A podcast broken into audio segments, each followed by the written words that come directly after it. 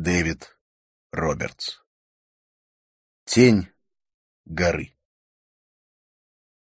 Посвящается богине.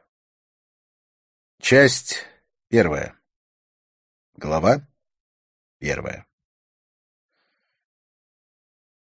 Источник всего сущего — свет — может проявляться по-разному, и проявление этих намного больше, чем звезд во Вселенной, поверьте.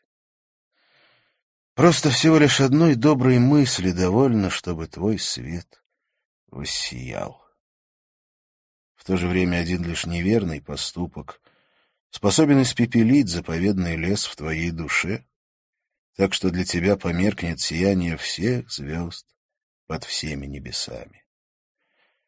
И дотлевающие угли потерянной любви или утраченной веры будут внушать тебе, что все кончено, и жить больше незачем. Но это не так, и никогда так не было, и не будет. Что бы ты ни делал и где бы ни очутился, сияние останется с тобой. Все светлое, что кажется умершим внутри тебя, вновь оживет, если ты по-настоящему этого захочешь. Сердце просто не в силах отрешиться от надежды, потому что сердце не умеет лгать. Перевернув страницу в книге жизни и подняв глаза, ты вдруг встретишь улыбку абсолютно незнакомого человека. И поиск пойдет по новому кругу. Но это не будет повторением прежнего. Всякий раз это нечто иное, нечто, особенное. Так и твой заповедный лес, заново выросший на пепелище, может оказаться более густым и мощным, чем был до пожара. И если ты удержишься в этом сиянии, в этом новом круге света внутри себя, не помня зла и никогда не сдаваясь, рано или поздно ты вновь окажешься там, где любовь и красота сотворили мир в самом начале. В начале начала.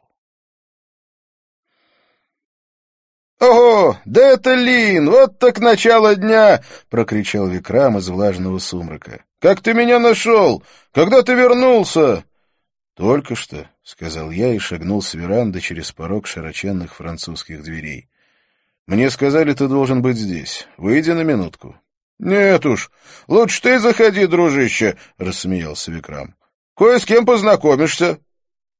Я не спешил принять это приглашение. Двери закрылись, и после залитой солнцем улицы мои глаза различали в глубине комнаты лишь сгустки теней, рассеченные двумя лезвиями яркого света, который прорывался сквозь щели в опущенных жалюзи. И в этих узких лучах Клубился дым с запахами гашиша и жженой ванили, последнее от курения плохо очищенного героина. Позднее, вспоминая тот день, тяжелый дурманящий аромат, смутные тени разрезающие комнату лучи, я задавался вопросом, уж не сама ли судьба пыталась меня уберечь, задерживая на входе и не пуская внутрь. И еще я спрашивал себя, насколько иной была бы моя жизнь, развернись я тогда и уйди прочь. Варианты действий, которые мы выбираем, являются ветвями на гигантском дереве возможностей.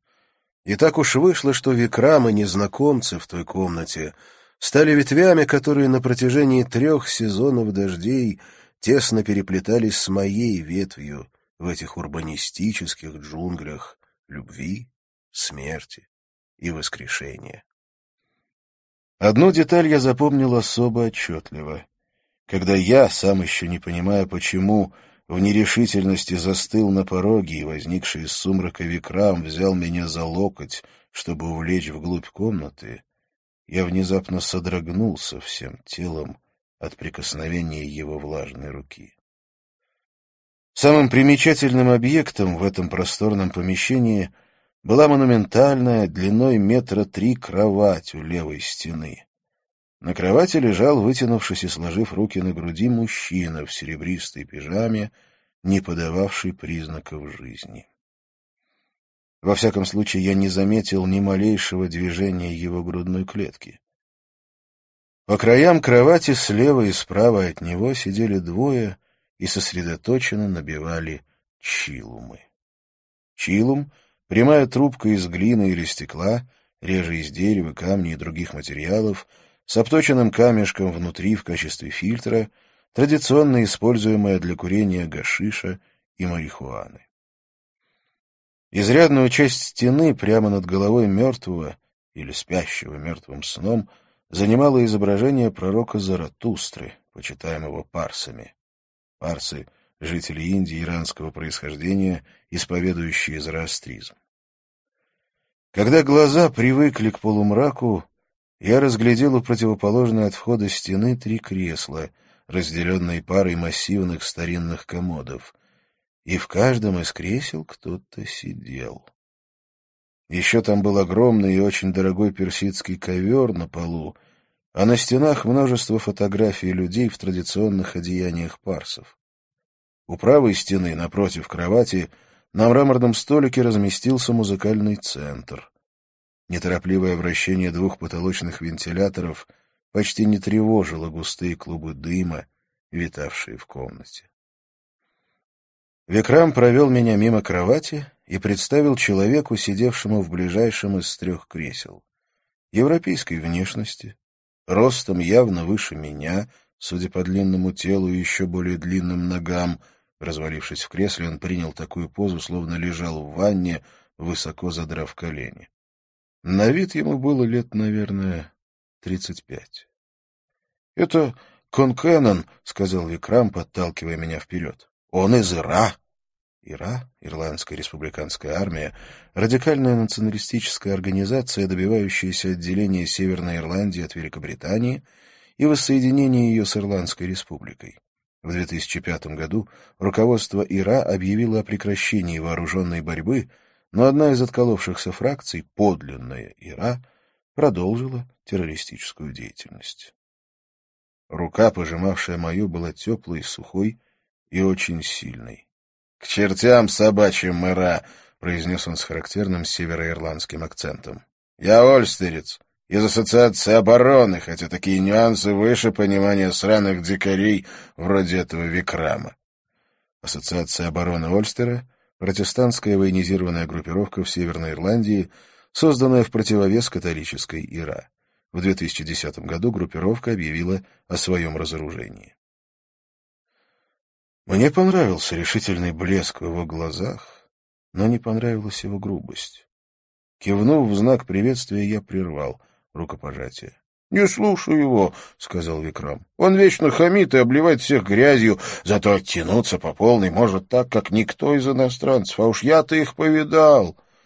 Говоря это, он подвел меня к среднему креслу.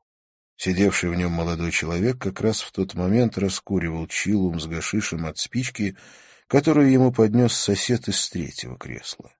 Пламя втянулось в трубку — а затем выплеснулась на выдохе, взметнувшись над головой курильщика. «Бом Шанкар!» — крикнул Викрам, протягивая руку к трубке. Бом Шанкар — одна из мантр, выкрикиваемых индийскими курильщиками гашиши перед затяжкой. По сути, это приветственное обращение к Шиве, богу-покровителю Чароса, гашиша.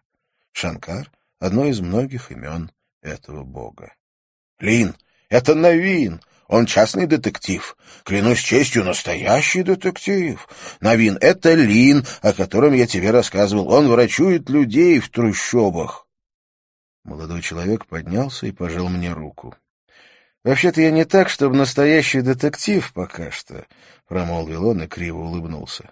«Не беда», — сказал я, улыбаясь в ответ. «А я не так, чтобы настоящий врач, если на то пошло».